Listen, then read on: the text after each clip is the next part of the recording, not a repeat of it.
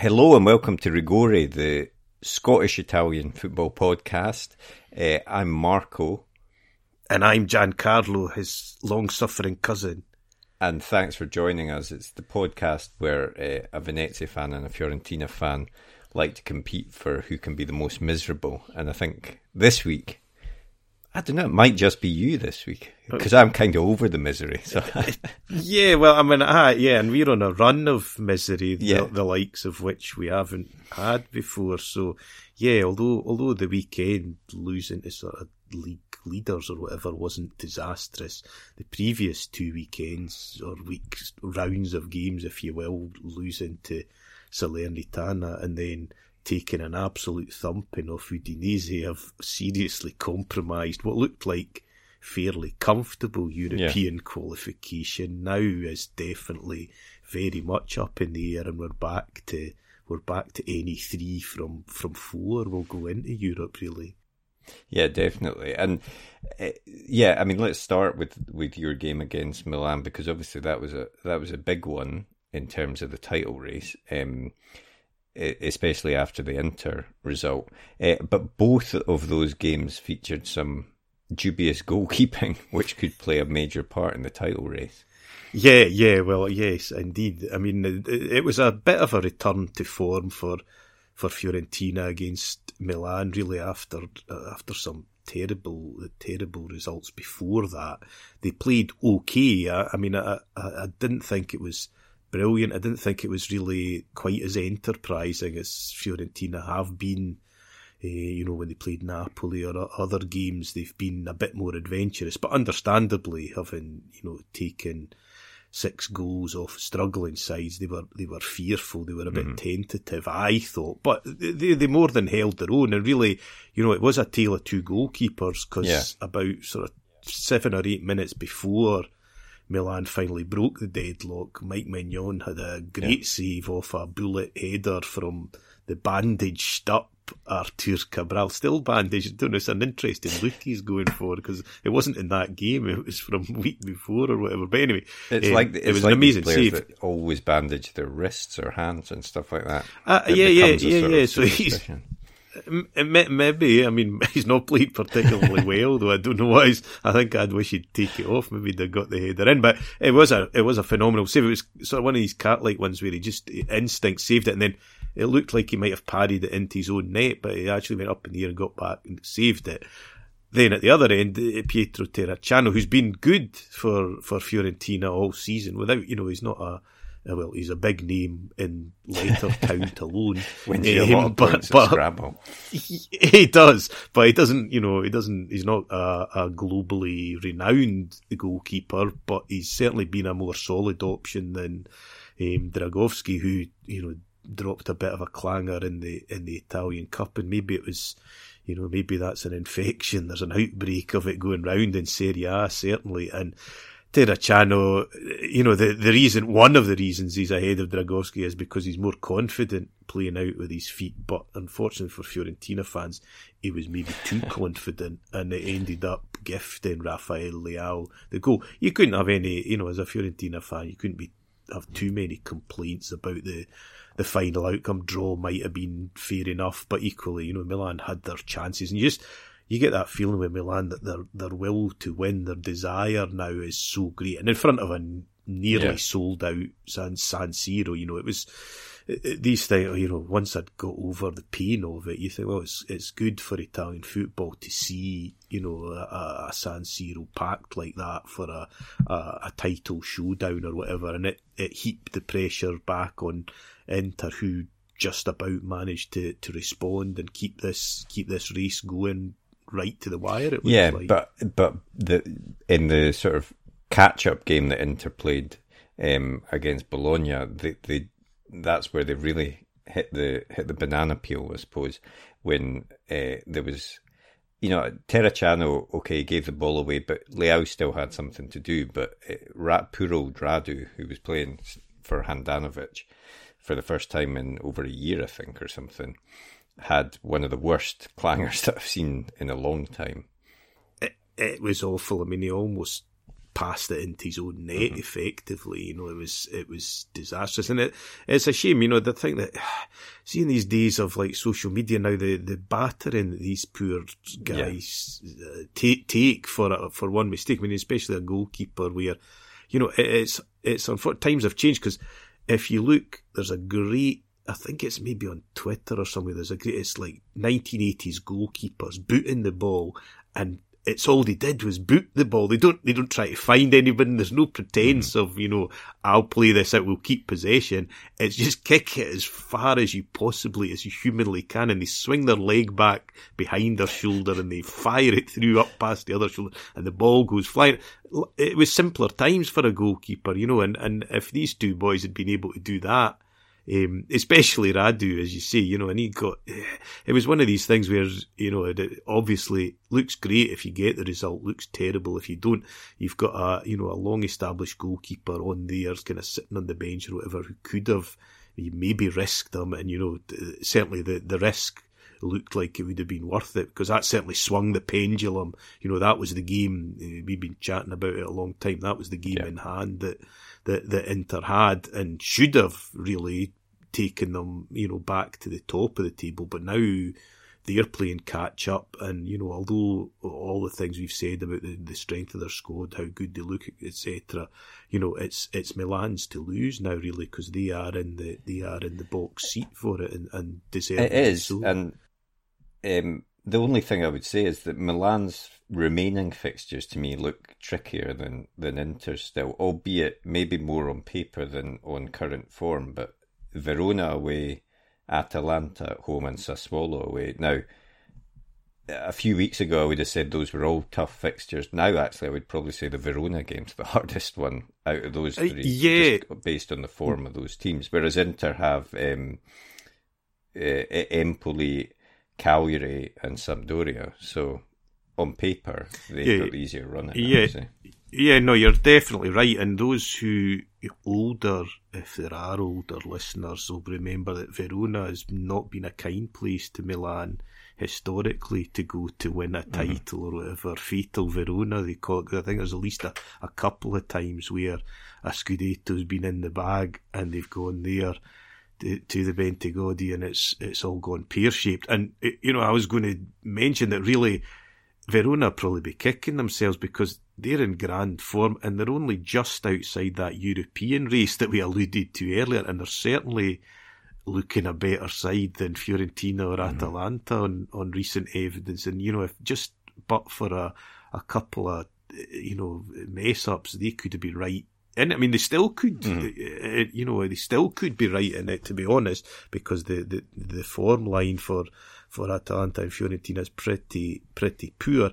Um, so yeah, that is a big that is a big test for for Milan. You're right. The other ones certainly don't sound um, too difficult. I guess it always depends in Italy how how things shake down in the final weeks because uh, you know in, the same way you look on paper and you think well, Fiorentina got a tough run in they've got you know Juventus on the final day but will Juve yeah. be playing for anything, you know, and, and uh, unfortunately, although not as much as it used to be, but nonetheless, still in Italy, if you can get a team that's achieved their season's goals, I think that's always a nice thing to have in the bag um, in the in the closing stages. So, but yeah, that looks like that looks like the toughest hurdle for Milan could potentially be um, upcoming at the weekend because Verona, you know, are a good team, and as I say, um, you know, there be there'll certainly be still people in the in the Milan hierarchy who yeah. remember these these balls ups from from years ago. So there'll be there'll be a lot of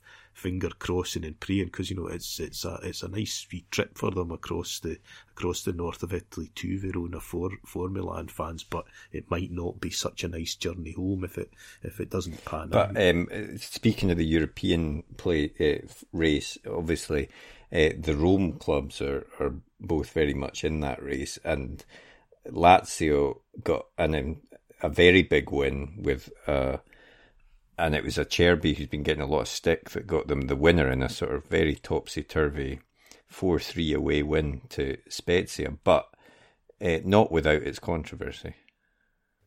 No, indeed. I mean, it's, you know, we, I guess there's nothing you couldn't, VAR, there is no technology could be invented that will stop controversy in Italian football. And so it's, so it's proved to be. But this, uh, I mean, I think the referee and the VAR official have now been chucked for mm. the rest of the season on the, on the basis of this. It, it was as if, well, there clearly was a lack of communication, but it was also as if they didn't actually know the offside yeah, rule because the goal the, the goalkeeper had come so far out that you know it has to be two players between you and the bit. It was as if they thought, oh, there's one defender there, that's fine. But of course, it has to be two players. Doesn't matter. It's not the goalkeeper, although it usually is the goalkeeper yeah. that's that's involved. But you know, so this having swung around from the ridiculous stuff about Acerbi when he, he got up laughing after the goal he, he conceded. I mean, I, I, saw that one at the time and I thought, you know, it, just, it, it, looked to me like, oh, you know, sort of almost hysterical laughter. Think, yeah. what could I do? You know, I fell, I fell on my bum, and you know, there was no. Uh, I don't. I think only an idiot would think that he was laughing because his team had got beat. Um, but there are quite a lot of idiots out there, and then and and then you know, so how, how what a turnaround it should be him. But we've seen now Spezia in the role of sort of your favourite thing, the little team hard done by by the big boys complaining about mm-hmm. it. As I say, the, the ref and the, the VAR official have been binned for it. The, the latest I read was that uh, they thought the ref might have heard an okay that never actually came, and you know, then there seemed to be a rush. You know, there's obviously there's yeah. a time frame from in which in which the, the the VAR official can say, look, you might want to have a look at that. Um, and, and unfortunately, for whatever reason, uh, the conspiracy theorists will say because Claudio Lotito, I don't know, hacked into the to the VAR system, or because there's certainly Jose Mourinho, I think, has sort of poured in his yes. usual style, has has fanned those flames by um, saying that you know 22 years or whatever and they still can't get these they still can't get VAR still can't get these decisions right or whatever I, I did love Lazio's response to that which it, it attempted to take the higher ground I I, I liked that it said you know we don't comment on uh, match official decisions, but look back at these match official decisions from earlier in the season. So eh, you know, it was almost they were almost on the brink of taking the higher ground, but then they then they failed in, in just in typical Italian fashion. But it was, um, you know, the, the original. But it's, it's a shame when you know these things get clouded by terrible decisions. And, and you're right. You've, you've said it long and loud on this podcast many times that the standard of officiating is not great, and this was just another example of it being totally uh, gobsmacking. Yeah, awful, I mean, I just like I don't understand how VAR could not stop something like that. That's the thing. But anyway, what what what can you do now?